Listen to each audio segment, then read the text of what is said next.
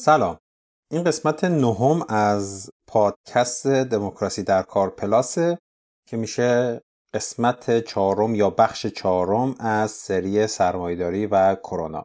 تو این قسمت با کامران از پادکست هنگامه و فعاد از رادیو هیچ کیت صحبت کردم. کامران پادکست هنگامه رو با روی کرده انتقادی نسبت به توسعه سیاسی اقتصادی اجتماعی می‌سازه و رادیو هیچ کیتس هم مال وبسایت منجنیقه و با رویکرد انتقادی به همین مقوله ها نگاه می‌کنه. هدف از این گفتگو آوردن دیدگاه انتقادی نسبت به جریان اصلی در موضوع کرونا در حوزه های مختلف به روی میز بود. حرفهایی که شاید توی رسانه های دیگه یا حداقل رسانه های شنیداری دیگه خیلی تکرار نمیشه. این دیدها رو شاید نشه جای دیگه پیدا کرد. من کلا در این مجموعه سرمایداری و کرونا توی دموکراسی در کار پلاس هدفم اینه که بتونم این دیدگاه ها رو جمع بکنم و یه مرجعی باشه برای نگاه کردن انتقادی به موضوع کرونا که بحث روز دنیاست و یک نقطه عطفیه در تاریخ بشریت چیزی که شاید دیگه هیچ وقت توی عمرمون تجربه نکنیم. من همیشه سعی می‌کنم قسمت های دموکراسی در کار پلاس رو کوتاه در بیارم ولی باز همین قسمت از یک ساعت بیشتر شد. امیدوارم حوصله کنید و گوش بدید. قبل از اینکه بریم توی بحث فقط یه نکته ای رو بگم. آماری که توی این قسمت ارائه میشه مال آمار 11 آوریل 2020 که برابر با 23 فروردین 1399 اگر اختلافی تو آمارها دیدید و اینا به خاطر اینکه ما این رو دو سه روز قبل ضبط کردیم. بریم گفتگو رو گوش بدیم با کامران و فواد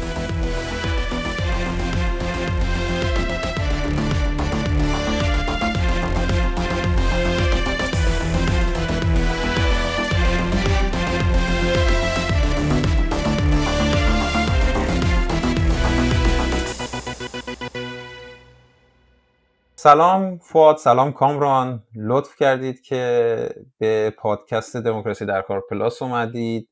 من خیلی خوشحالم که دارم باهاتون صحبت می‌کنم و اگه دوست دارید هر کدومتون شروع کنید یه مقدمه برای خودتون بگید یا اگر دوست دارید یه ذره پادکستتون رو معرفی کنید که بریم سراغ بحث اصلی کامران تو شروع کنید نه آقا شما پیشکسوتی اصلا اجازه نمیدم من خب من فعادم پادکست رادیو هیچکیت رو کارهای فنیش رو انجام میدم. واقعا خیلی دیگه آدم مهمی نیستم. فقط غیر از اینکه کار فنی رادیو رو انجام میدم و در مورد یه سری ایده هایی صحبت می‌کنم و فکر می‌کنم و خودم رو در مجموع چپ می‌دونم و دلم می‌خواد که در مورد همیشه یاد گرفتم که در واقع سمت نقد وضعیت وایستم و از تو مسیر نقد وضعیت خودم رو پیدا بکنم. منم سلام دارم خدمت شما و هر کسی که این پادکست رو میشنوه و خیلی ممنونم از تو که همچین فرصتی رو به وجود آوردی که گپ بزنی.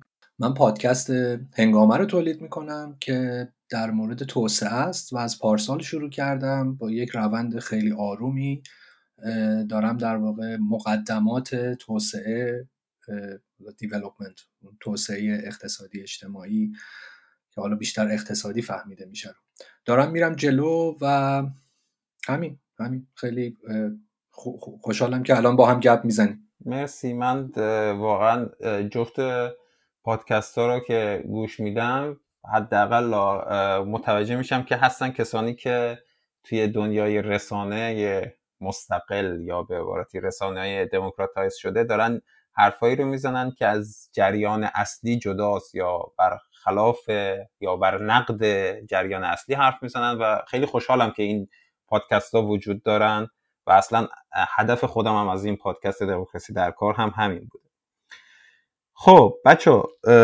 بریم سر بحث اصلیمون که بحران کرونا است یعنی از زمانی که این بحران تو دنیا شروع شد همینجور ما توی یه گردابی از بحران اقتصادی داریم فرو میریم و فروتر میریم.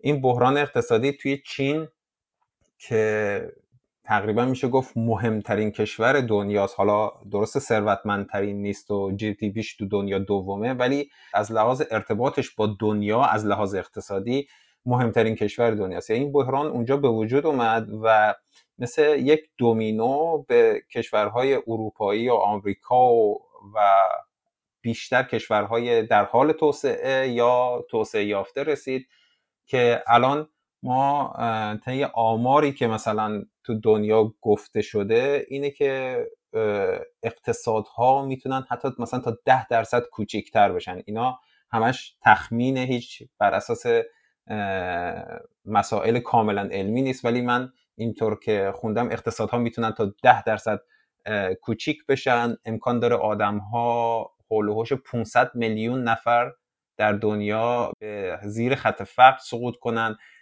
احتمال داده میشه 50 میلیون نفر تو دنیا شغلاشون از دست بدن. همجور که ما طی هفته گذشته دیدیم که تو آمریکا نزدیک به 10 میلیون نفر بیکار شدن. حالا این هفته آمارش رو هنوز ندیدم. من شما خبر دارید از آمار آمریکا چند نفر بیکار شدن؟ من تا جایی که دیدم اگه اشتباه نکنم 16 میلیون نفر تا الان درخواست کمک هزینه دارن که به نوعی بیکار شدن یا حالا مطمئن نیستم. باید چک کرد.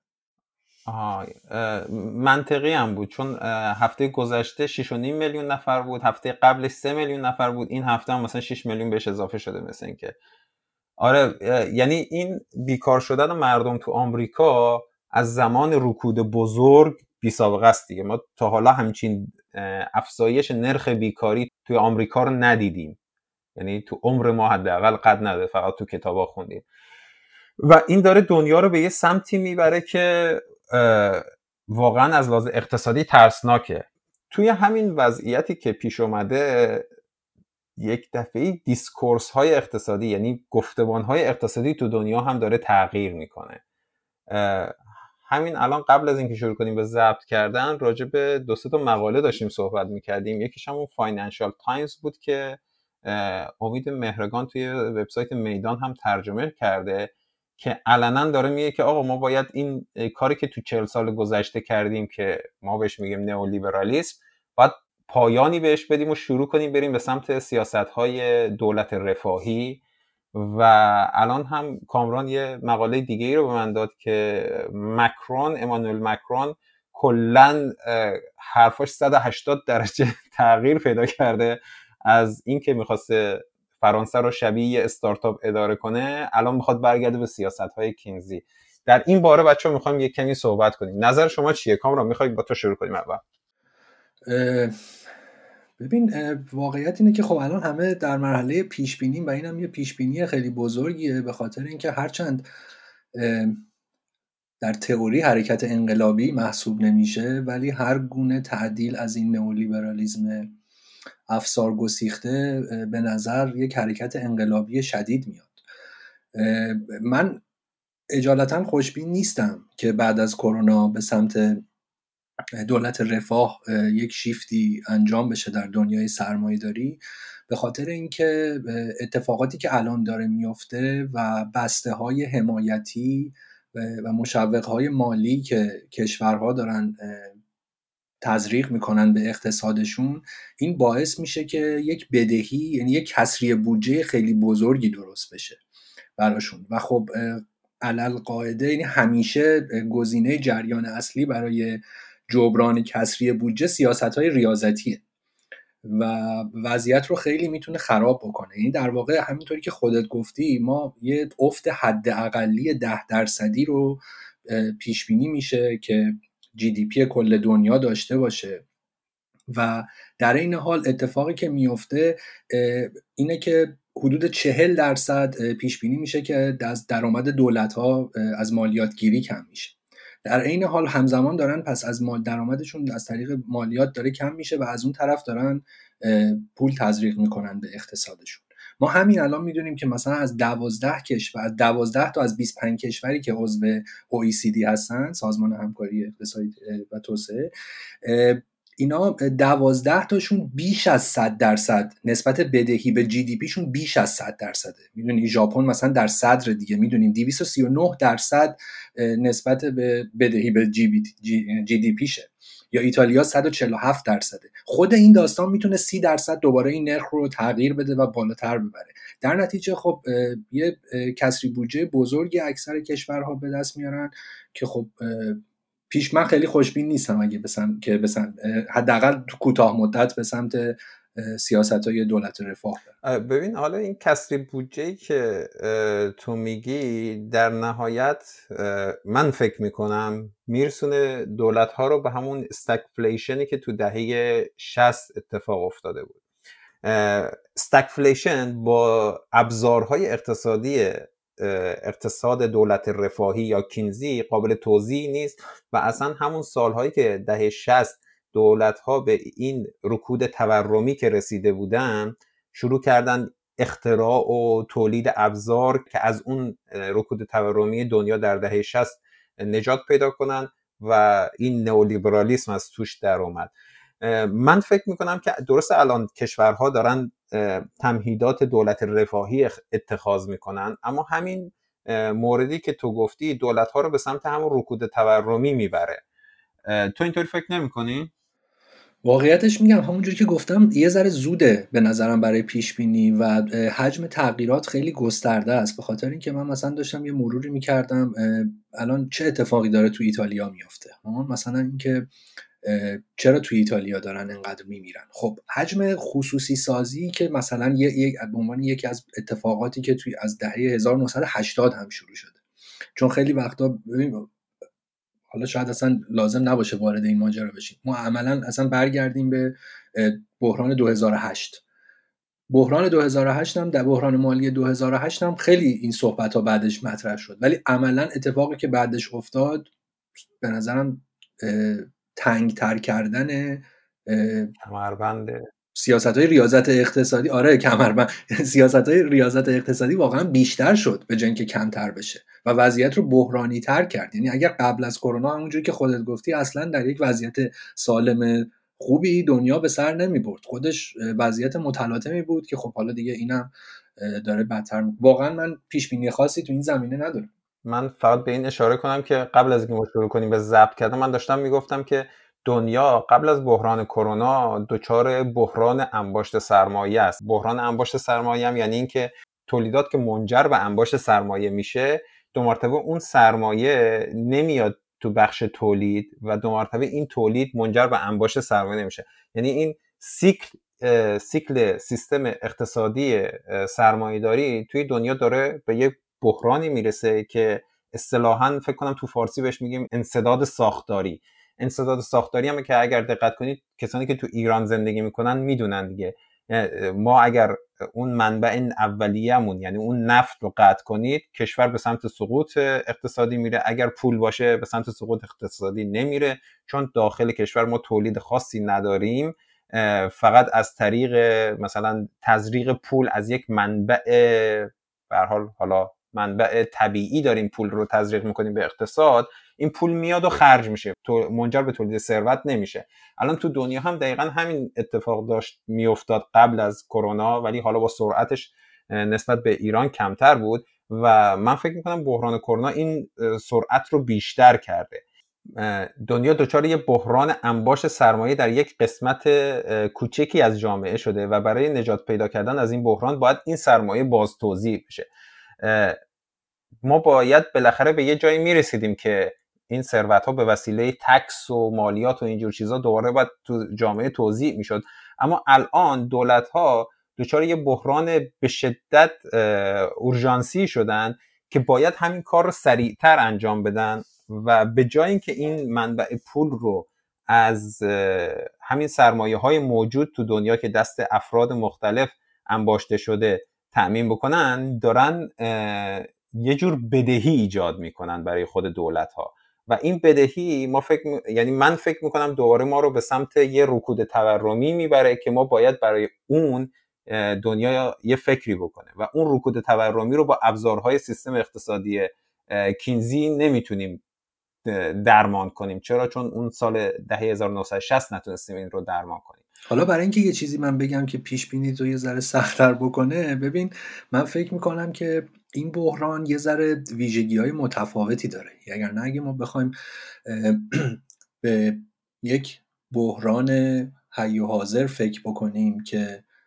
لاجرم لازمه که بسیاری چیزها توی نظام اقتصادیمون تغییر بکنه اون بحران محیط زیسته که قبل از کرونا هم وجود داشته و ما می‌دونیم که اگر با همین روند بریم جلو یه چیزی بین تا 2050 اگه اشتباه نکنم طبق برآورد OECD بین 3 تا 6 درجه زمین گرمتر میشه که خب یعنی سه برابر اون حد اقلی که کنفرانس پاریس در نظر گرفته. یعنی ما همون بحران یعنی بحران محیط زیست باعث نشده که یک تغییر اساسی در خط مشی کشورهای غربی و سازمانهایی که در واقع financial governance دنیا رو بر عهده دارن. البته که داوطلبانه و دموکراتیک نیست ولی اونا باعث نشد که تغییری بدن تو این رویه ها به خاطر همین من راستش یه ذره بد بینم. آره ولی خب اون بحران محیط زیست یه بحرانیه که فوری نیست. همین الان اتفاق نیفتاده و بزرگترین محرک انسان ها ترس از یک وضعیت اورژانسیه. و اگر وضعیت اورژانسی نباشه انسان تقریبا هیچ کاری نمی‌کنه. و در سطح جامعه هم محرک های محرک برای مردم نسبت به بحران محیط زیستی کمتره ولی محرک نسبت به بحران کرونا بزرگتره. به هر حال این باید به یه سمتی بره دیگه چون واقعا اگر ما بخوایم همین بحران کرونا رو به این شکل ادامه بدیم که فکر می‌کنم وضعیت بحران اقتصادی بدتر از دوران رکود بزرگ بشه. و اگر بخواد به اون دوران رکود بزرگ بشه دوباره ما یه آشوب هایی رو بعد از این بحران اقتصادی تو سراسر دنیا خواهیم داشت که مردم طلب بازتوزیع ثروت رو خواهند کرد. این یعنی که حتمیه. اون که حتمیه. بله. اینطوری میگم که اونایی که دارن دنیا رو از لحاظ اقتصادی هدایت می‌کنن اگر به این مسائل دقت کنن خب می‌دونن که باید همین الان این اتفاق بیفته. ولی همچنان حالا اونجوری که تو اکثر کشورها بوش میاد این اتفاق نمیفته و ما حالا قبلش هم داشتیم صحبت می‌کردیم که این بستای حمایتی اصلا برای مردم نیست. بیشتر برای نجات سرمایهداری برای مثلا همون شرکت های بزرگ سرمایهداری. مثالش مثلا یه دفعه لوفتانزا گفته آقا من فردا اعلام ورشکستگی می‌کنم ما فلان چیز رو می‌خوایم. یعنی شرکت به این بزرگی که واقعا یکی از بزرگترین شرکت های هواپیمایی دنیاست نمی‌تونه دو ماه حقوق کارگراشو بده؟ من یه چیزی بگم. بفهم. من فکر می‌کنم که یه سری سوالایی رو باید پیشا پیش پاسخ بدیم. که داری شما پاسخ میدین ولی من فکر می‌کنم که تا حدی باید برگشت به اصل مسئله.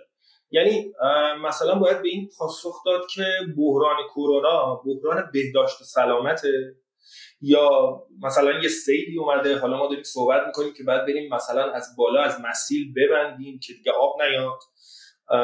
یا اینکه این بحران بحران یعنی من حالا نمی‌خوام این گفته درست رو البته تکرار بکنم که ما ویروسی که درگیرشیم ویروس سرمایه‌داریه نه ویروس کرونا. ولی چیزی که در واقع داریم الان در موردش صحبت می‌کنیم بیشتر مسئله جهان پسا کروناییه که ما قرار باهاش روبرو بشیم و در مورد اونها قرار مثلا صحبت بکنیم که چطور می‌تونیم از این بحران در بیایم و دولت ها یا شاید حتی اینجوری پیش بینی کنیم که چطور دولت ها می‌تونن از این وضعیت خودشون رو نجات بدن. چون چیزی که من می‌فهمم و این وضعیت بحران رو توضیح میده اینه که دقیقا مثل مثلا در واقع داستان رسشن یا ورشکستگی سال 2008 این مورد کرونا نشون میده که حالا مورد کرونا مشخصا توی سیستم بهداشت نشون میده که اون چیزی اون افسانه بازار آزاد و دست خود تنظیمگر بازار آزاد که خب علاقه من زیاد داره این نظام بهداشت امروزی که بر اساس این بازار آزاد و دست خود تنظیمگرش ساخته شده و چقدر مقررات زدایی شده امروز چقدر ناتوان و ناکارآمده یعنی این مثال مشهودی از یکی از بخش های مهم یکی از خدمات اصلی دولت که چجوری چقدر ناتوان و ناکارآمده و چجوری عملا تبدیل شده به نظام بهداشتی ثروتمندان. از این نظر من فکر می‌کنم ما الان توی یک وضعیت کاملا استیصالی یعنی از همه نظر برای مردم وارد یک استیصالی شدیم که ناامنی اقتصادی در کنار ناامنی روانی این وضعیت رو برای مردم ساخته احتمالا بخش بزرگی از مردم احساس می‌کردن که مثلا برای پاسخ به مشکلاتی مثل نرخ بیکاری بالا و یه سری نیازهای بی پاسخ موندن نیازهای اساسی یا حتی بحران در سازوکار انتخابات های مختلف در سراسر دنیا که دیدیم از جمله انگلستان از جمله امریکای آینده یه سری بحرانایی که به چشم همه آدما اومده. حالا مسئله اینه که چقدر همه باور دارن که از نظر ایدئولوژیک این کار دولته که بیاد این وضعیت بحرانی رو جمع بکنه و چقدر امیدوارن. برای همین برای اینکه خیلی دیگه طولانی تر صحبت نکنم اتفاقا می‌خوام در اون بدبینی کامران سهه بذارم که برای برون رفت از این وضعیت باید اون بدبینی هی به همون میزان که دولت بر روی وضعیت استثنایی تاکید می‌کنه ما باید هی بر روی اون بدبینی تاکید بکنیم. به خاطر اینکه مسئله همونجوری که تو سال اولم گفتم اینه که جهان پسا کرونایی که ما قرار باش روبرو بشیم چجوری؟ قبلش اما فواد بیا اصلا راجع به این قضیه صحبت کنیم و فکر می‌کنم کامرانم بد نباشه. یعنی کامرانم دوست داره این بحث رو. بحران اصلی گفتی سرمایه داریه و باقی چیزهایی که حالا اینجور که من از حرفات فهمیدم یعنی کرونا یه ذره بینیه که این بحران سرمایه داری رو بزرگتر کرده اورژانسی ترش کرده. اگه دوست داری می‌تونی یه ذره راجع به این قضیه برای ما توضیح بدی که چرا بحران اصلی بحران سرمایه داریه ببین من خیلی عقبتر نمی‌خوام برم از این وضعیتی که امروز قرار, قرار گرفتیم توش. من همین فقط یک ارجای کوچیکی میدم به سال 2008 توی سال 2008 و مشکلات اقتصادی که پس از 2008 به وجود اومد دولت در واقع به عنوان کارگزار سرمایه اومد به میدون. میلیاردها دلار پول تزریق کرد برای اینکه مؤسسات مالی و بانک ها و شرکت های بیمه و اینا رو نجات بده. حالا اگر پاسخ ما امروز اینه که الان هم پس از بحران کرونا باز باید دولت بیاد تو و این ضررها رو یک جور دیگه جبران بکنه که در واقع همینجوری این بازگشت به اقتصاد کینزیه باید باید در واقع اینجا جواب بدیم که آیا دولت ها امروز معناشون فرق کرده با دولت های پیشین؟ یعنی آیا ما از کار کرده دولت از خدمات دولت چیز دیگه ای رو انتظار داریم؟ برخلاف اتفاقی که در چهل سال گذشته داره اتفاق میفته یعنی چرخش کجا باید اتفاق میفته در مردم یا در دولت ها به خاطر اینکه ما الان در طول چهل سال گذشته در سراسر دنیا با شکل با فرم های مختلف و با شدت و ضعف مختلف حرکت به سمت همون افسانه که بهش اشاره کردم افسانه بازار آزاد و دست خود تنظیمگر رو شاهد بودیم. توی مسائل اساسی تو نیازهای اساسی. بارها و بارها توی رسانه های مختلف جریان اصلی به این اشاره شده که خصوصی سازیه که نجات میده. خصوصی سازیه که نجات میده از سانسور. خصوصی سازیه که نجات میده از همه این مشکلات به خاطر اینکه اونجا دست شرکت های خصوصی بازتر از دولت چابکترن. گفتم اشاره کردم که دیگه الان همه جا هست. یعنی دیگه از رگ گردن هم به ما نزدیکتر. من فکر می‌کنم که اینجوری میشه بهش پاسخ داد که تصور بکنیم آیا بحرانی بحران اپیدمی مثل کرونا اولین باری که در دنیا اتفاق میفته طول شاید مثلا 200 سال گذشته شاید چند تا نمونه بتونیم ازش نام ببریم. و همیشه برخورد دولت برای کنترل این وضعیت چی بوده؟ اخیرترین نمونهش قبل از اینکه در مورد مثلا چیزهای مشابه کرونا مثل مثلا آبولا سارس و اینا صحبت بکنیم که اخیرترن نمونه 1918 رو داریم آنفولانزای اسپانیایی. برخورد دولت ها در اون وضعیت با اقتصاد کینزی با آنفولانزای اسپانیایی چی بوده و برخورد دولت های امروز چیه؟ من همه حرفم اینه که بازگشت به اون خوشبینی خوشبینی بازگشت به اقتصاد کینزی قرار کی رو نجات بده؟ مردم رو یا دولت ها رو؟ سیاست رو یا وضعیت رو؟ حالا بذار من وسط حرفات یه دو تا چیز پیدا کردم. ببین سال 2008 که اون بسته های بزرگ تزریق شد به اقتصاد برای نجات مثلا شرکت های بزرگ بانکی و بیمه و این حرفا توی دنیا که اصلا من بهش نمیگم اقتصاد کینزی من دقیقا اونا رو نئولیبرالیسم میگم. چرا؟ چون دولت توی نئولیبرالیسم حافظ منافع سرمایهدارها و همین بانک ها و سهامداران و ایناست دیگه. و اون بسته ها از جیب ملت ها از جیب مالیات دهنده ها برای نجات سرمایهدارها بود. برای مردم نبود. یعنی دقیقا فرض کن بحران اتفاق افتاده تعداد زیادی از مردم تو آمریکا نمی‌تونن وام خونشون رو بدن. خب دولت اومده اون مشتقات مالی که اون موقع وجود داشته رو و اینا همه fail کردن bond هایی که fail کردن اینا رو از شرکت های بزرگ مالی مثل AIG و نمی‌دونم جی, JP Morgan و این حرفا خریده یعنی ضررشون رو خریده. بعد پولش رو بعدها داره از جیب مالیات دهنده ها می‌گیره. خب می‌تونست همین پول رو برداره بده به مردم. مردم بیان دو مرتبه قسطاشون رو بدن و قسطا که پرداخت میشه دو مرتبه اون سیکل اقتصادی انجام بشه دیگه. یعنی دقیقا اون کاری که اونجا انجام شده بود به نظر من نئولیبرالیست بود.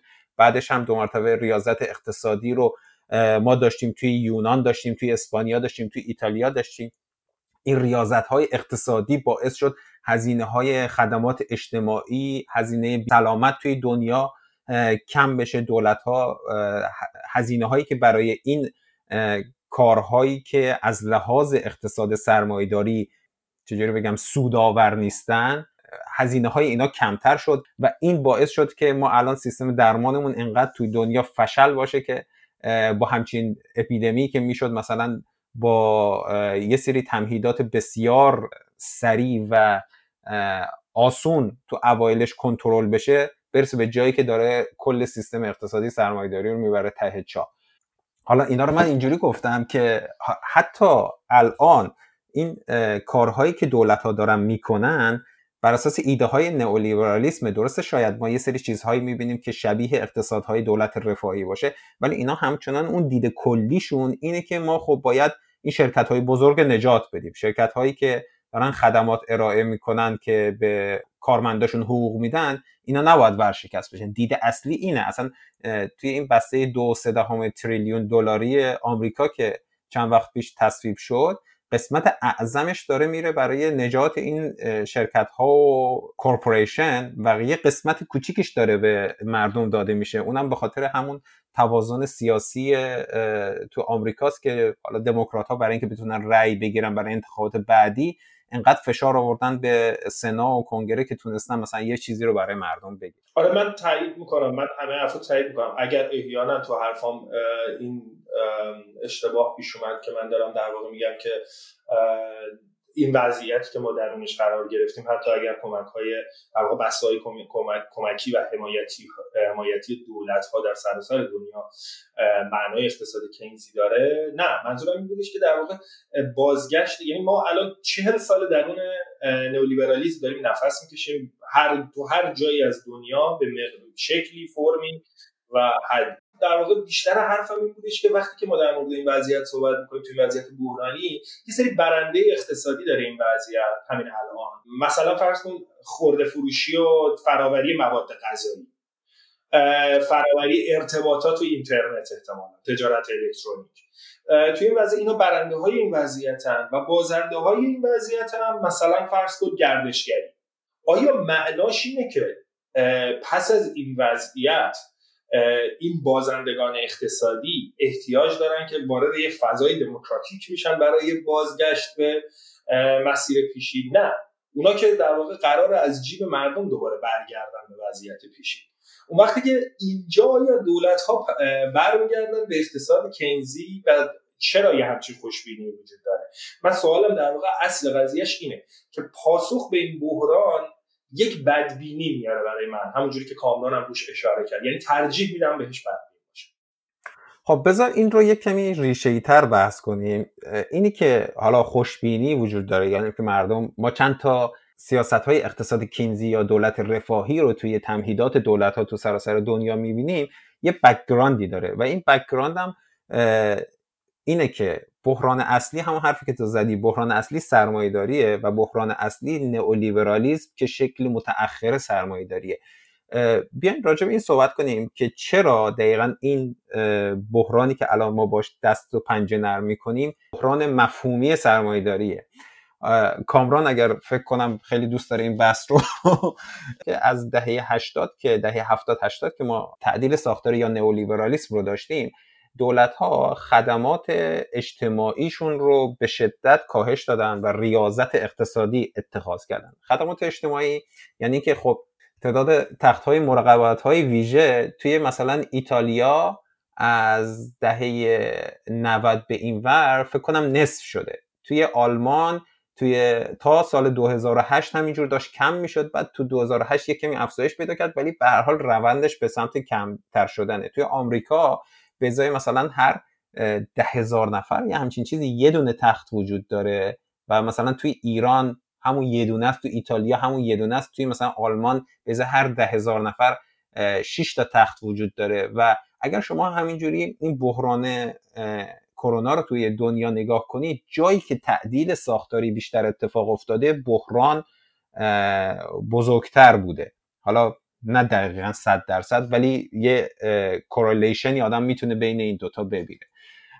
کامران نظر تو چیه درباره حتما همینه واقعیت همینه و همونجوری که هاروی هم تو مقالش اشاره کرده بود هرچه که دیدیم که دولت های هر چقدر نولیبرال تر بودن یا بیشتر این سیاست های ریاضتی رو اجرا کرده بودن بیشتر هم مشکل داشتن و الان هم بیشتر مشکل دارن. البته خود هاروی هم تو مقالش گفته بود بغیر از ایران. ایران واقعا یه کیس عجیبیه. البته بیشتر ما فکر می‌کنم این قاعده رو بتونیم در مورد وضعیت حالا شاید بگیم OECD کشورهای ثروتمندتر بگیم. چون واقعیت اینه که بسیاری از کشورهای کوچیک همین الان توی آمریکای لاتین خودت هم دیروز گفت می‌گفتی.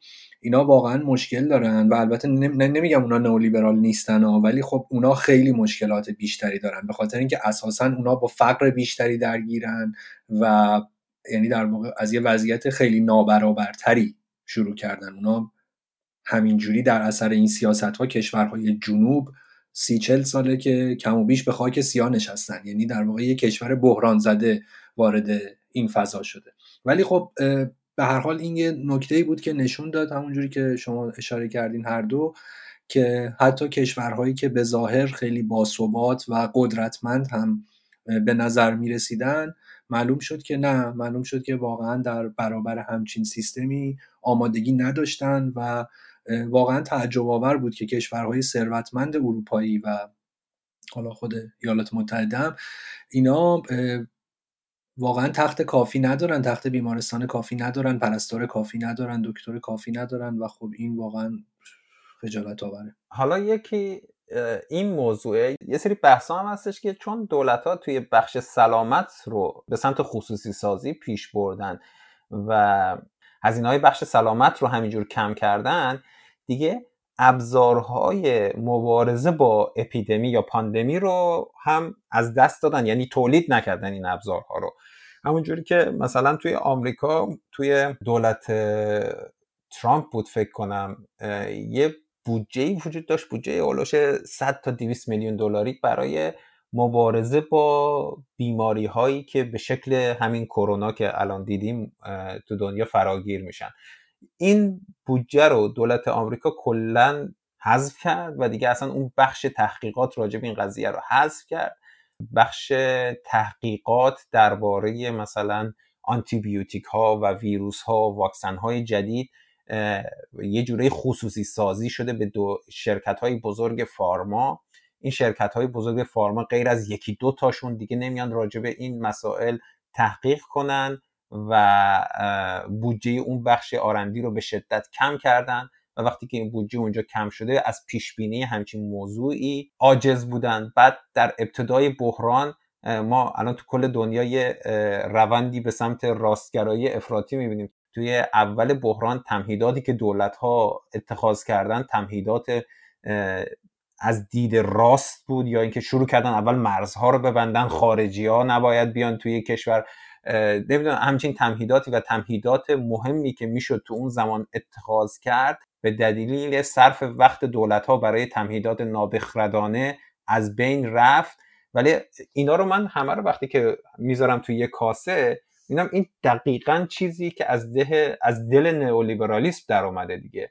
به خاطر همینه که حالا من فکر کنم بحث رو جمع کردم که بحران اصلی که ما اینجا باش مواجهیم بحران سرمایهداری کرونا که توی گفتگو با بابک صحبت کردیم. کرونا که طبیعیه هزاران سال اتفاق افتاده همیشه یه ویروسی می اومده همیشه یه دونه بیماری می اومده دقیقا بر اساس طبیعت شکل گرفته. اینی که ما نمی‌تونیم باش الان مبارزه کنیم و نمی‌تونیم دقیقا یه جا نگهرش داریم از دل بحران سرمایه داری میاد. آره من می‌خواستم بگم که ببین یه سری اتفاقا هست. یعنی علاوه بر این که این مواردی که شما اشاره کردین یه سری اتفاقا هست که توی این مکانیزم اقتصاد جریان اصلی وجود داره از جمله همین مسئله که در مورد شرکت های دارویی زدی که اینا واقعا تعیین کنندن. یعنی حتی در دل همین بحران هم تعیین کنندن. اینکه ما می‌دونیم که تحقیقات روی به قول معروف بیماری های واگیردار چون سود چندانی نداره انجام نمیشه و واقعا سرمایه گذاری روی این حوزه ها انجام نمیشه. و از اون طرف شرکت های دارویی در واقع چرا میرن روی حوزه درمان کار می‌کنن؟ به خاطر اینکه یک اینسنتیوی مثل پتنت رو دارن. میدون یعنی یک امتی این امتیاز حق انحصاری که می‌تونن بگیرن باعث میشه که یک سود بسیار کلانی بتونن بکنن. حالا مثلا اگه یه دارویی یه واکسنی برای حالا کرونا یا هر چیز دیگه ای بتونن تولید بکنن. و حالا ما همین الان داریم می‌بینیم که از دو سه هفته پیش کشورها شروع کردن واکنش صادر نشون دادن.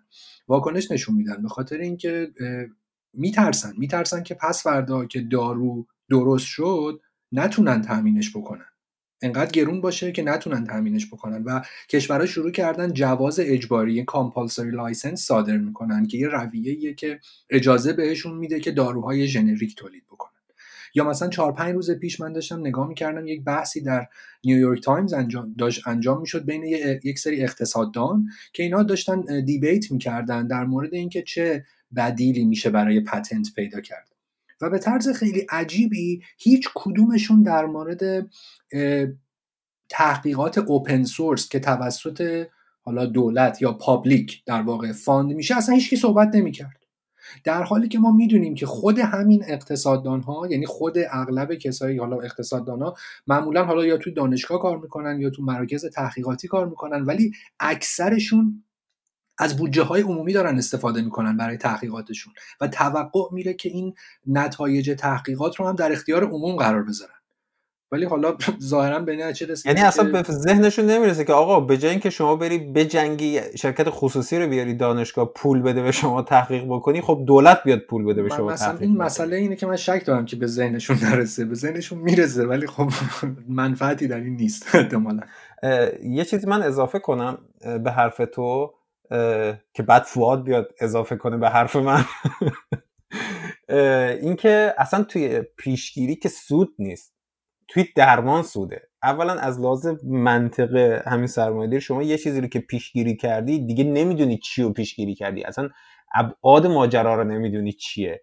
اما وقتی که یه چیزی رو درمان می‌کنی میگی که خب بابا من این قول بزرگ رو شکست دادم و درمان کردم. یکی این یکی دیگه این که الان بر اساس همین منطق شرکت های بزرگ فارما میان به جای اینکه برای مشکل این بیماری های جدید واگیرداد بیماری های بین انسان و حیوان این جهش های ژنتیکی ویروس های بین انسان و حیوان تحقیق کنند بیان راجب بحران آنتیبیوتیک ها که شاید واقعا بزرگتر از این بحران ویروس باشه تحقیق کنند.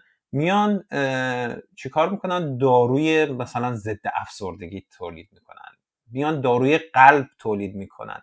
میان البته اونا هم لازمه چون بحران این بیماری و بحران سلامت رو خود همین سیستم به وجود آورده. حالا داره درمانش هم تولید می‌کنه. نمی‌دونم میان مسکن های بزرگ تولید می‌کنن که الان اوپیودیک ها توی آمریکا یکی از بزرگترین بحران های انسانی و اجتماعی تو آمریکا.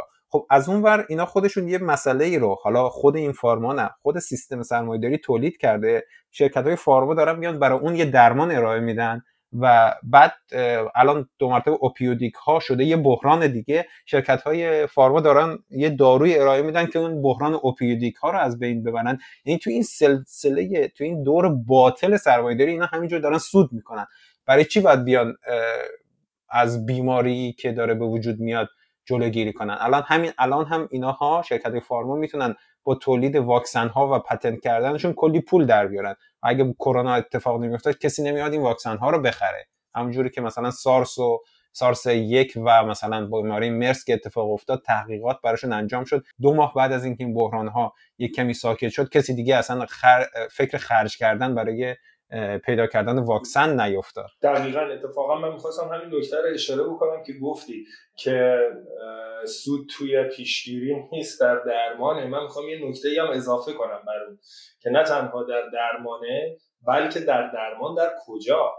اگر این درمان قرار باشه یعنی فرض کن این اپیدمی دنیا فقط در آفریقا اتفاق افتاده بود کمان که آبولا اتفاق افتاد حتی در درمان هم نیست خاطر اینکه اونجا بازاری وجود نداره. کی می‌خواد بخره؟ دولت ها که نمی‌خرن آدم هم آدم هم که نمی‌تونن بخرن.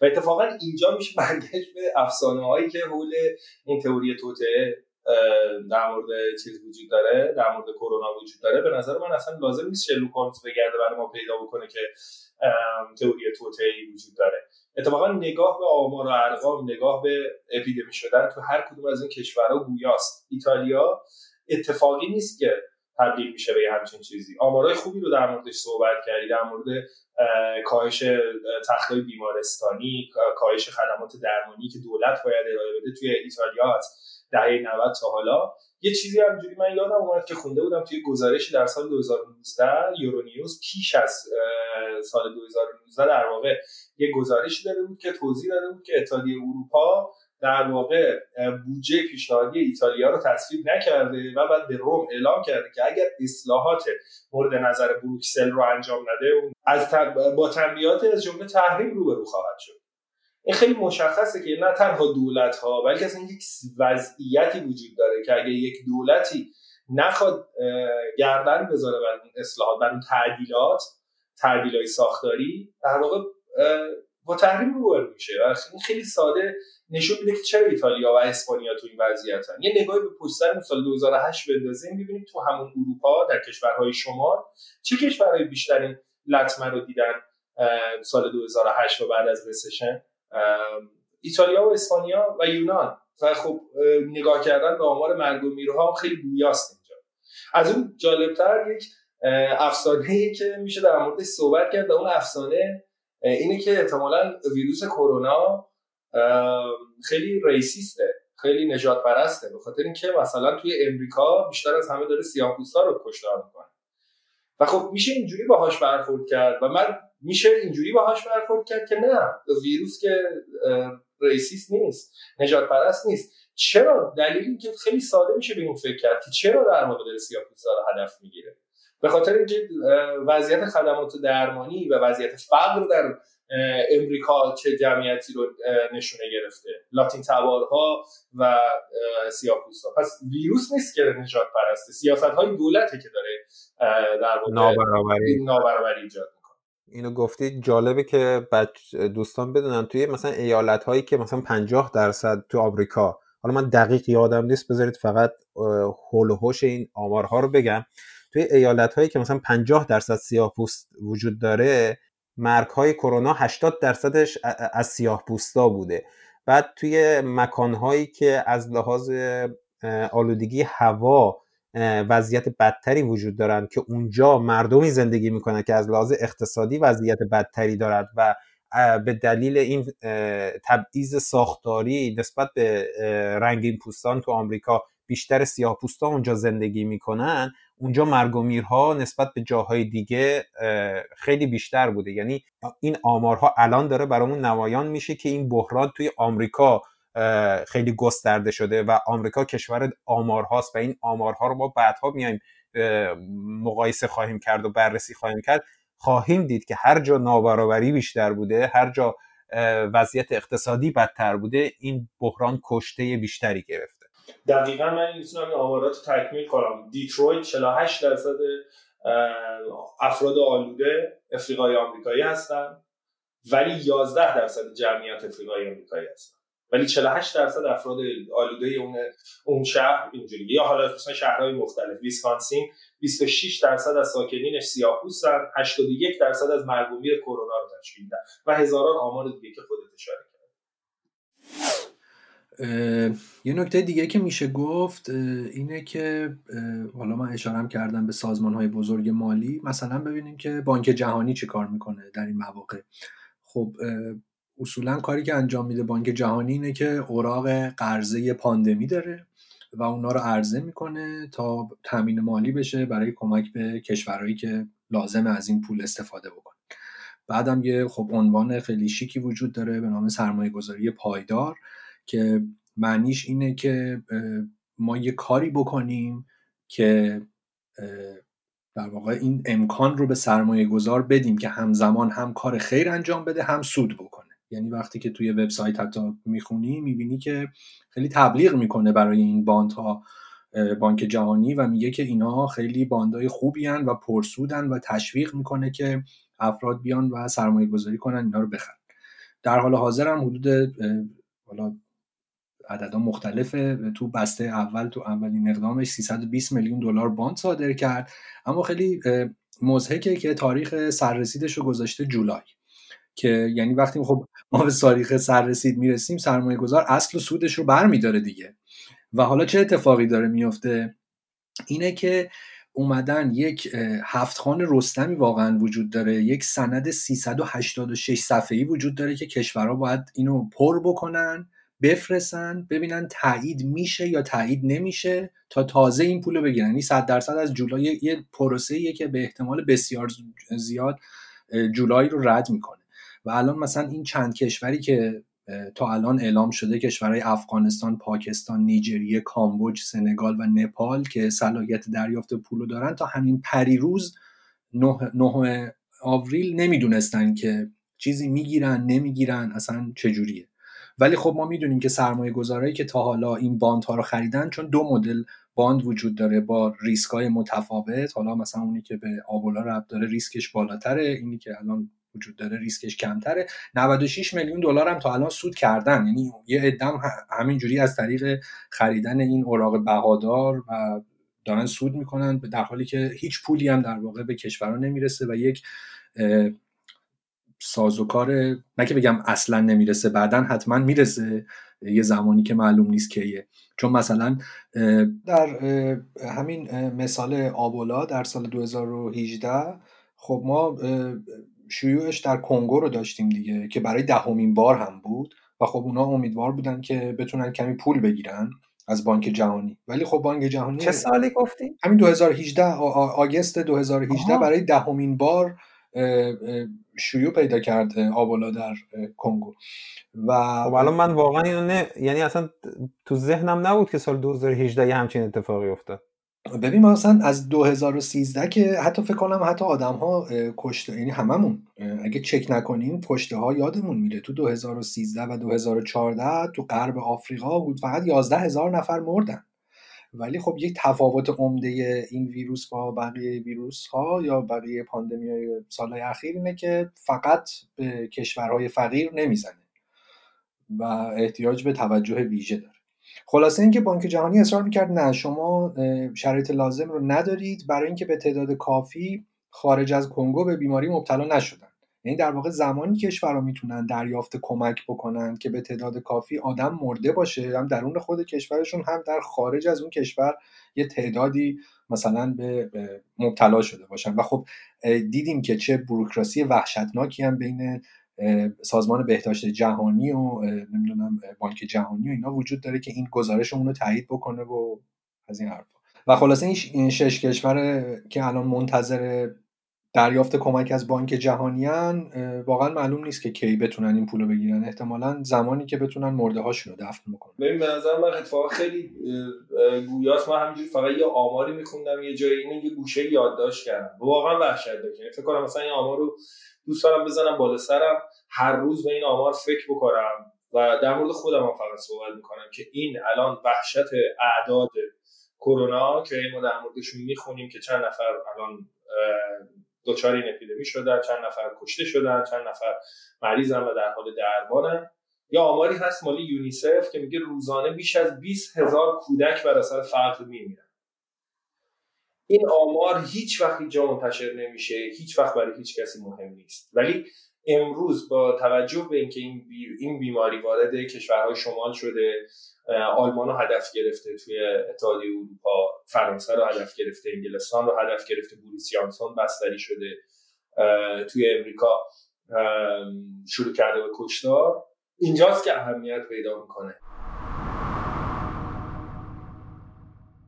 از حرفایی که می‌خواستیم بزنیم فقط این موندش که این تاخیر تو قرنطینه و بسته حمایتی و این تمهیدات دولت ها باعث بزرگتر شدن بحران اقتصادی تو دنیا شده و میشه. من خیلی راجع به این حتی مثلا تو توییتر و این حرفا صحبت نکردم چون اون زمان ها مقاله یا پایه علمی بر این قضیه پیدا نمی‌کردم.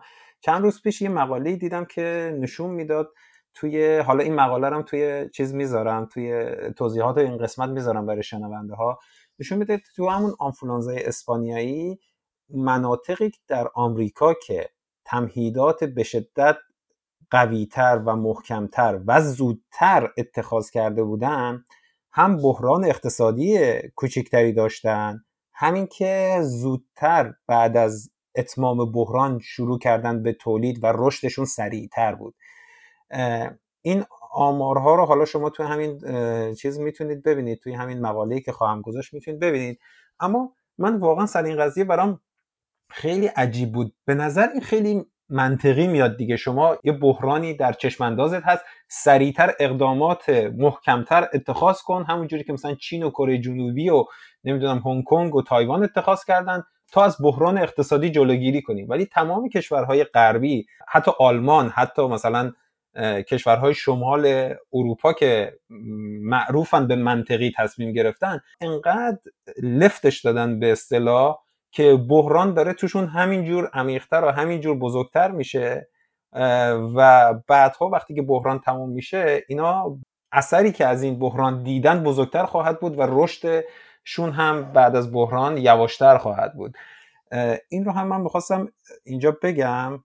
و اشاره کنم به مثلا کارهایی که کشورها توی این بحران اتخاذ کردن چه از لحاظ اقتصادی چه از لحاظ اجتماعی و این حرفا. اتفاقا شاید اینجوری بشه گفت که استرالیا جز کشورهایی بود که نسبتا سریع عمل کرد و زود در واقع سعی کرد بحران رو به رسمیت بشناسه و از این منظرم آمارش پایینه. اما در این حال دور دور این در واقع دخالت دولت و در واقع سریع بستن مرزها و خلاص تمدیدات ویژه خاص یه سری افسانه های هم حاکمه که حالا اگه شد در موردش صحبت می‌کنیم.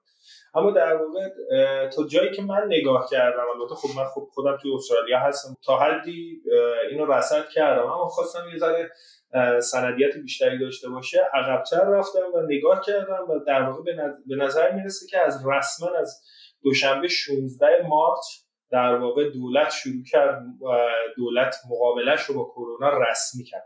تا پیش از اون هم بود اما اونجا در واقع جاییه که دولت رسما اعلام جنگ با کرونا رو در استرالیا رسمی کرد. اون تا اون موقع 357 تا مریض داشت استرالیا و شش نفر هم کشته شده بودن که تمام کشته شده ها بالای بالای 65 سال سن داشتن. پیش از این هم ما توی هفته اول مارس دولت یک بودجه 20 میلیارد دلاری رو برای خدمات درمانی رسما اعلام کرد که توش در واقع 17 و 6 میلیارد دلارش رو قرار داده بود به عنوان کمک های اقتصادی به قشر آسیب پذیر. یعنی این در واقع دیکته خود دولته. ولی که حالا چقدر به قشر آسیب پذیر می‌رسه می‌تونیم در موردش صحبت بکنیم. و بقیه این رقم رو که یه چیزی هلوش دو, دو چهار میلیارد دلاره هم به خدمات درمانی اختصاص داد.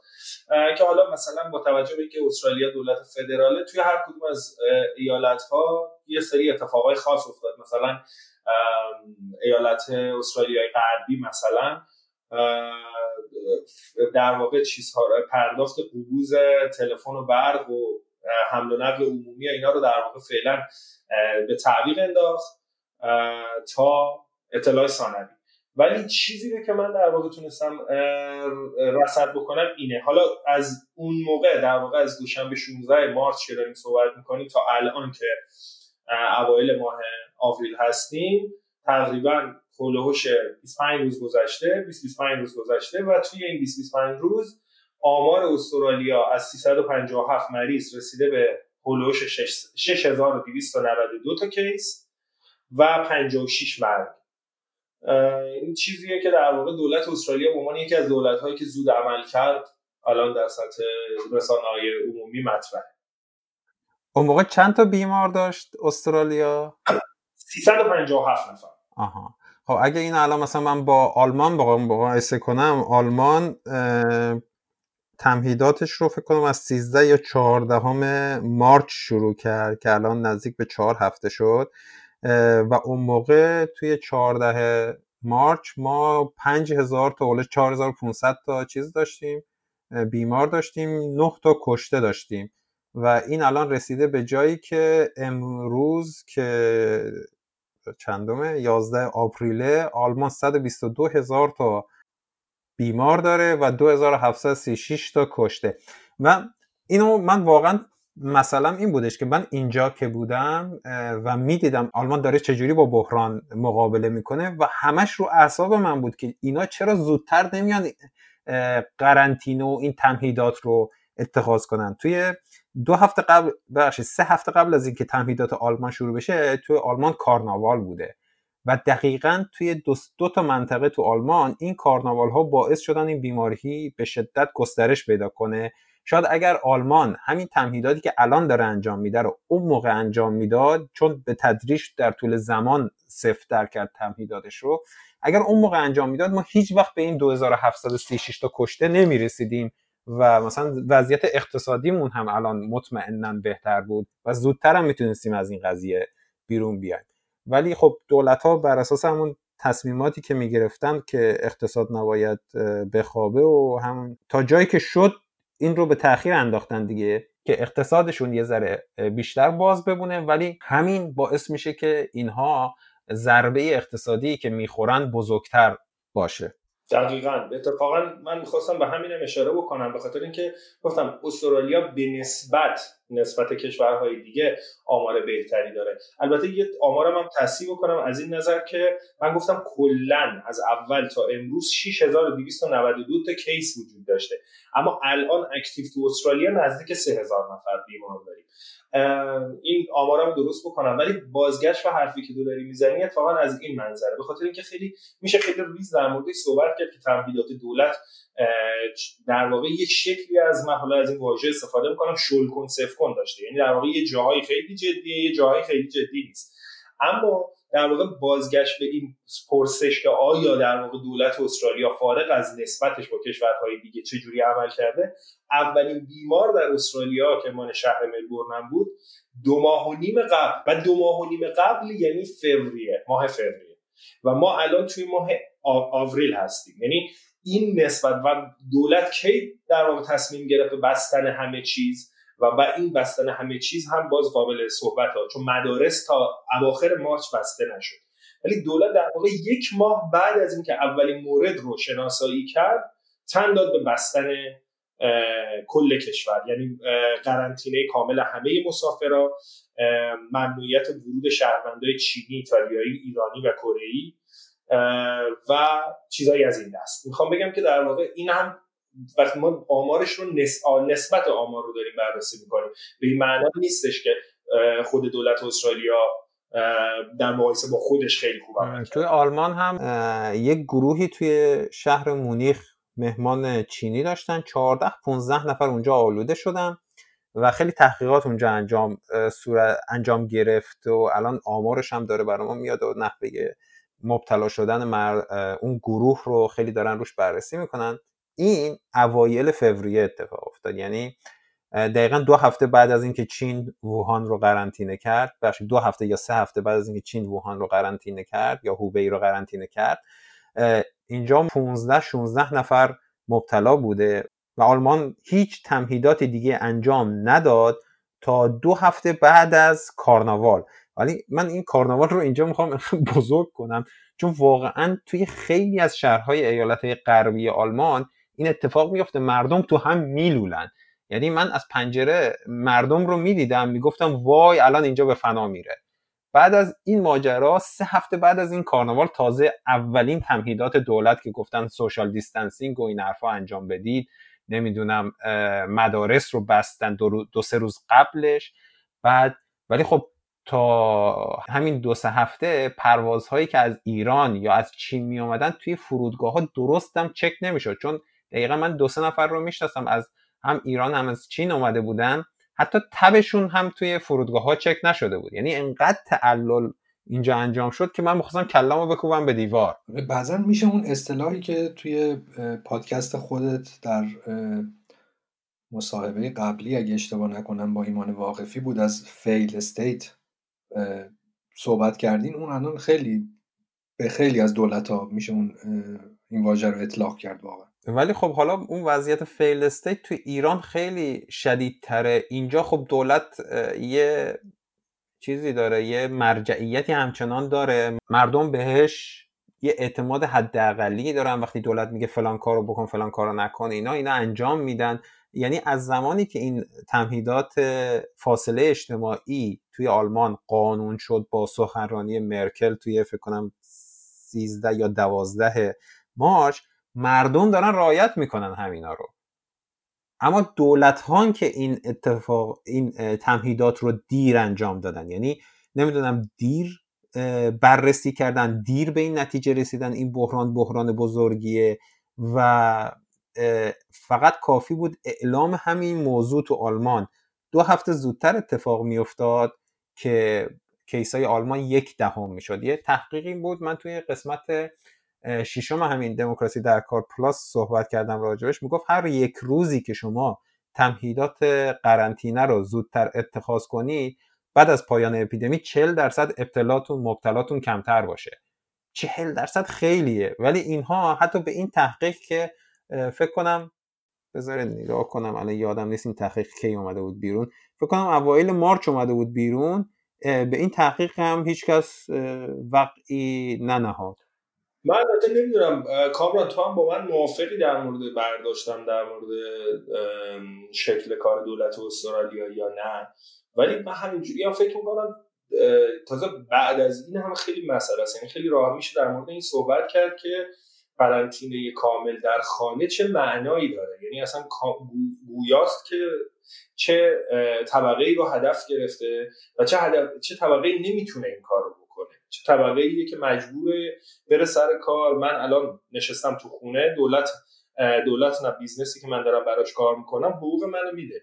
ولی آیا همه می‌تونن این کارو بکنن؟ پس اینکه من دارم در واقع تن میدم به یک همچین وضعیتی از جایگاه مردم توی تن میدم به یک همچین وضعیتی چون دولتم اعلام کرده و من شهروند حرف گوش و این کار انجام میدم چقدر آدما می‌تونن حرف گوش باشن؟ و دولت مثلا فرض تو استرالیا که کمک هزینه نمی‌دونم 750 دلاری رو برای 6 میلیون استرالیایی در نظر گرفته چقدر واقعی داره عمل می‌کنه؟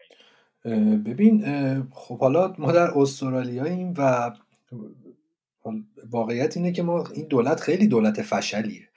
یعنی واقعا مثال زدنیه. از همین چند ماه پیش بحث آتش سوزی ها بود و خب انواع اقسام ناکارآمدی و جهتگیری های ایدئولوژیک اشتباه رو ما توی تمام تصمیمات این دولت داریم می‌بینیم که حالا شاید زیاد صحبت کردن در مورد استرالیا لطفی نداشته باشه و چیز باشه کسل کننده باشه. ولی آره کلیت حرف که صد درصد درسته. اصلا این سیاست در خانه بمانید. یعنی در واقع همه اینا رو میشه در موردش صحبت کردیم که پول ها داره به بیزنس ها داده میشه از طریق اونها به کارمنداشون داده بشه. اینکه چه تفاوتی وجود داره مثلا در همین استرالیا نسبت به سال 2008 چه تفاوتی وجود داره مثلا نسبت به برخوردی که سال 2008 انجام می‌شد؟ چون مثلا در سال 2008 اغلب یعنی در واقع سعی کرده بود دولت استرالیا که بیاد پول توزیع نکنه حالا به بیزنس به مردم به هر کسی سعی کنه که یه ذره روی زیر ساختاش کار کنه.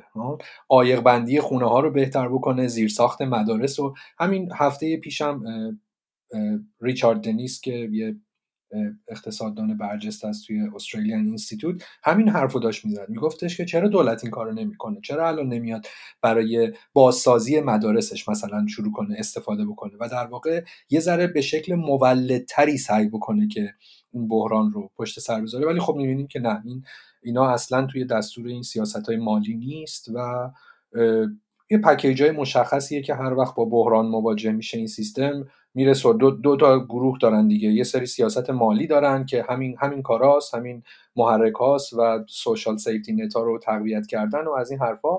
اگه حالا خیلی بهتر باشن میرن سراغ سرمایه گذاری در زیر ساخت و بعدم سیاست پولی هم که غالبا بهره بانکی رو میارن پایین که الان انقدر پایین هست که دیگه به زحمت بشه از این پایین ترش بله و از اون طرف هم تبلیغ می‌کنن که همه جای دنیا تبلیغ میشه که این مردمن که دارن اینو انتشار میدن با رایت نکردن و صحبت هم نمیشه که مردم تو چه شرایطی ممکنه بتونن رایت بکنن.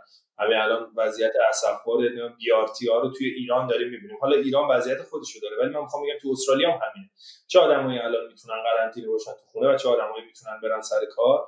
و اون وقت من می‌بره سمت این سواله که مثلا بارها و بارها توی چند سال اخیر که در واقع محیط زیست تبدیل شده به یک ترند جهانی اینکه مثلا در واقع مردمن که دارن کثیف می‌کنن مردمن که دارن آلوده می‌کنن مردمن که بهداشت رو رعایت نمی‌کنن مردمن که تفکیک زباله نمی‌کنن.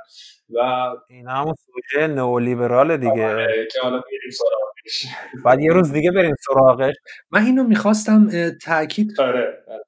من اینو راستش می‌خواستم تاکید بکنم به خاطر اینکه خیلی می‌دیدم این ور اونور یعنی توی در واقع بیشتر شبکه های مجازی که ما ایرانیا خیلی به خودمون حمله می‌کنیم به مردم حمله می‌کنیم و از این حرفا. ولی در حالی که اگه مقایسه بکنیم یه مقایسه کوچیکی بکنیم نسبت به حالا همین دوتا کشوری که من یه ذره بیشتر خبر دارم یعنی ایران و استرالیا. میزان اطلاع رسانی که دولت اینجا کرده نمی‌دونم شاید بگیم 20 برابر 30 برابر اون چیزیه که در ایران اتفاق افتاده. برای یک کشور کوچیکتر با جمعیت کمتر و با وضعیت رفاهی بسیار بهتر نسبت به ایران. همین ده روز پیش دو گروه یعنی هم توی, توی سیدنی رفته بودن توی ساحل شروع کرده بودن مهمونی را انداختن.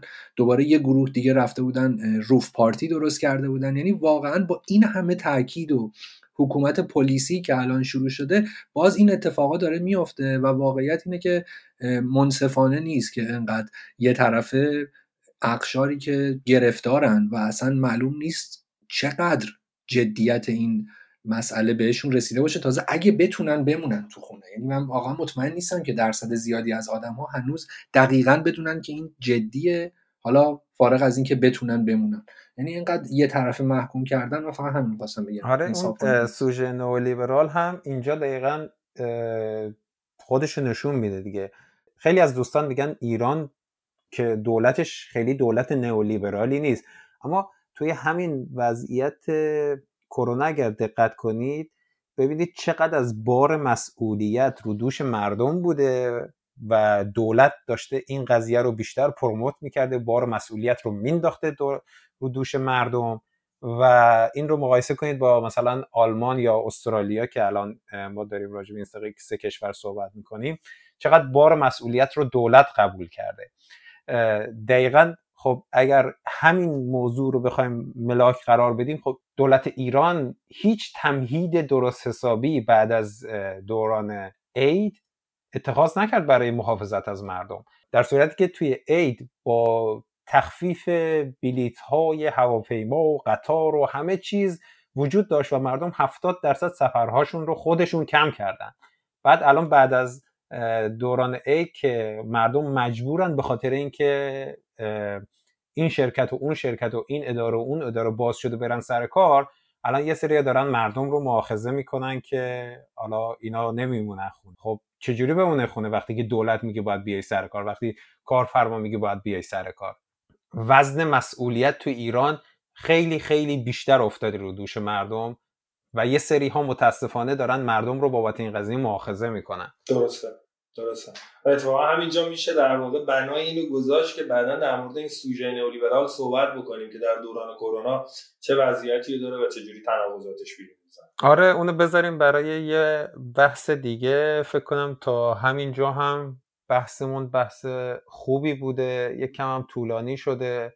ولی فکر کنم انقدر مطالب مفیدی داشت که شنونده ها بشینن این بحث رو تا آخر گوش بدن.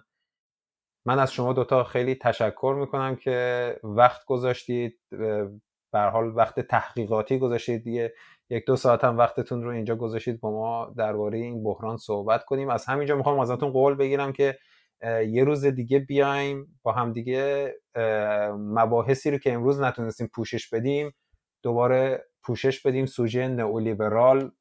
بحث خیلی خوبی مسئولیت دولت ها رو بررسی کنیم. و حالا نمی‌دونم کی ولی در آینده نزدیک احتمالا بهتون خبر میدم. اگه حرف دیگه ای چیزی دارید این میکروفون در اختیار شما که بعدش هم بریم خداحافظی کنیم. نه منم خیلی ممنونم. خیلی ممنون از تو که پیش قدم شدی و این فرصت رو به وجود آوردی که با هم گپ بزنیم. خیلی سریع گذشت و خیلی هم ممنون از فعاد من خوشحال شدم که در این گفتگو شرکت کردم و حتما و باعث خوشحالی بازم گپ می‌زنیم. حتما. منم متقابلا همینطور. از هردوتون ممنونم. امیدوارم که حالا بحثو که حتما مفید بود. امیدوارم بخشایی که من صحبت کردم هم مفید بوده باشه. ممنون از تو. محمد به خاطر اینکه این فضا رو ایجاد کردی که بتونیم با هم صحبت بکنیم. خیلی خیلی بحث خوبی بود. من خودم خیلی یاد گرفتم. منم همچنین. مرسی بچه ها دستتون درد نکنه.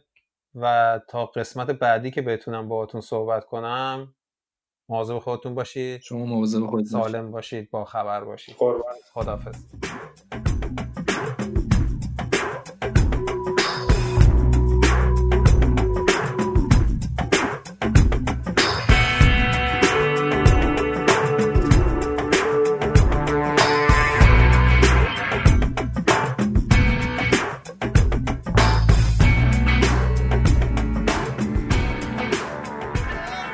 این قسمت نهم از پادکست دموکراسی در کار پلاس بود که شنیدید. بخش چهارم از پرونده سرمایداری و کرونا. این گفتگو رو ما در 11 آپریل 2020 ضبط کردیم. بنابراین آماری هم که توش ارائه شده مال همون روزه. دو تا نکته دیگر رو هم باید بگم. من یه اشتباهی کردم درباره آمار تخت های مراقبت ویژه. منظورم این بود. تخت بیمارستانی در آلمان به ازای هر هزار نفر هلوش 8 تاست توی آمریکا هلوش 3 تاست و توی ایران هلوش یکی تو ایتالیا هم هلوش دو تاست. و تعداد اینها در طول مثلا 30 40 سال گذشته همینجور کم و کم و کمتر شده. یه اشتباه دیگه هم که کردم این بودش که تمهیدات فاصله گذاری اجتماعی و تمهیدات خیلی جدی آلمان از روز 20 مارچ آغاز شده که روز 18 هم خانم مرکل توی تلویزیون صحبتی رو کردن که من به اشتباه این رو 12 مارچ اعلام کردم. عوض می‌خوام بابت این اشتباه اینجوری تصحیح می‌کنم. این قسمت های دموکراسی در کار پلاس ادامه خواهد داشت. درباره وضعیت رسانه های ایران در این زمانه کرونا صحبت خواهیم کرد تو قسمت های بعد. درباره وضعیت اقتصادی دنیا یه سلسله بحث هایی رو خواهیم داشت در مورد وضعیت جنبش ها و اعتراضات اجتماعی که قبل از بحران کرونا در جهان شاهدش بودیم و الان متوقف شده. با دوستم صحبت خواهم کرد. و همونطوری که توی قسمت های قبل هم گفتم یه بحث فلسفی هم با یکی از دوستان عزیزم دارم که بیشتر موضوعش فهم وضعیت دنیا بعد از این نقطه عطفیه که داریم میگذرونیمه ممنون که گوش کردید. من محمد هستم و این قسمت در 27 فروردین 1399 منتشر میشه.